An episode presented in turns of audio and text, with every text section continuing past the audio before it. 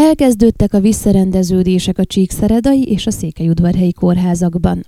A koronavírus járvány helyi megjelenésétől 2020. április 8-ától mostanáig 2690 COVID beteget láttak el a Csíkszeredai megyei sürgősségi kórházban, közülük 311 páciens hunyt el.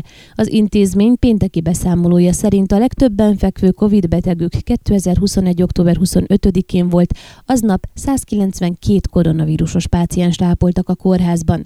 A legtöbben 2021. október 24-én hunytak el, akkor egy nap alatt 7 a fertőzéssel összefüggésbe hozható haláleset történt.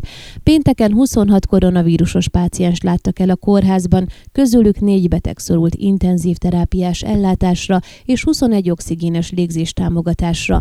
Jó hír továbbá, hogy a koronavírusos betegek számának csökkenése nyomán számos átrendezés lépett életbe a COVID betegek további ellátása, a fertőzés gyanús esetek kezelése és a más megbetegedésben szenvedő páciensek ellátása érdekében. A belgyógyászati és a gastroenterológiai osztályok, amelyek átálltak korábban COVID ellátásra, visszatértek specifikus tevékenységükhöz. December 13-ától a bőrgyógyászati osztályról a fertőző betegségek osztályára kerül vissza a nem covidos fertőző betegségekben szenvedő páciensek ellátása. A covid intenzív terápiás részlegen az ágyak száma 10-ről 4-re csökkent. A gyermekgyógyászati osztályon szintén 10-ről 4-re csökkent a covid betegek ellátására fenntartott ágyak száma. A covid betegeket a tüdőgyógyászati osztályon látják el, illetve ágyak maradtak fent számukra a neurológiai osztályon. A koronavírus gyanújával kórházba kerülő betegeket a tüdőgyógyászati osztályon és a belgyógyászati osztályon látják el.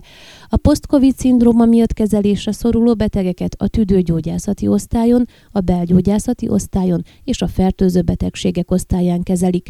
Felhívják továbbá a figyelmet, hogy továbbra is gyors tesztet végeznek minden beutalt páciensnél.